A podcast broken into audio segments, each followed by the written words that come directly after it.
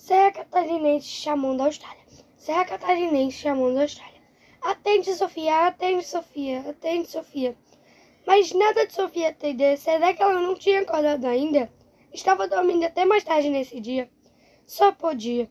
Olivia olhou o relógio e era seis horas da tarde. 18 horas de uma terça-feira do sul do Brasil, horário de Brasília. Na Austrália, os ponteiros andavam 13 horas à frente. Para a prima, portanto, o dia seguinte já havia amanhecido no país em que Sofia morava era sete horas da manhã, de quarta-feira. Ela entrava na escola às nove horas todos os dias.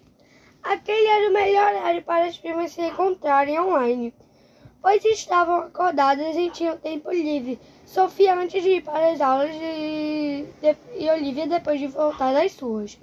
Elas faziam balé à tarde e iam ao colégio de manhã mas que eram para Olivia a noite fechada para Sofia.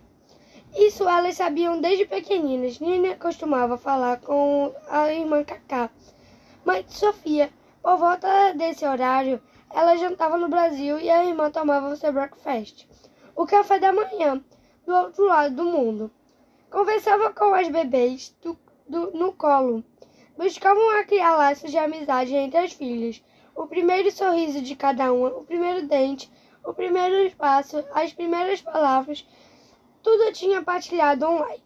Enquanto as meninas cresceram, as mães criaram uma brincadeira para elas entenderem a diferença de horário entre os países.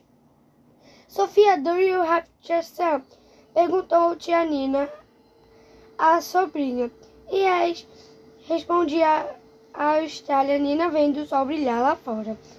Aí era a vez de tia Cacá perguntar à filha da sua irmã no Brasil.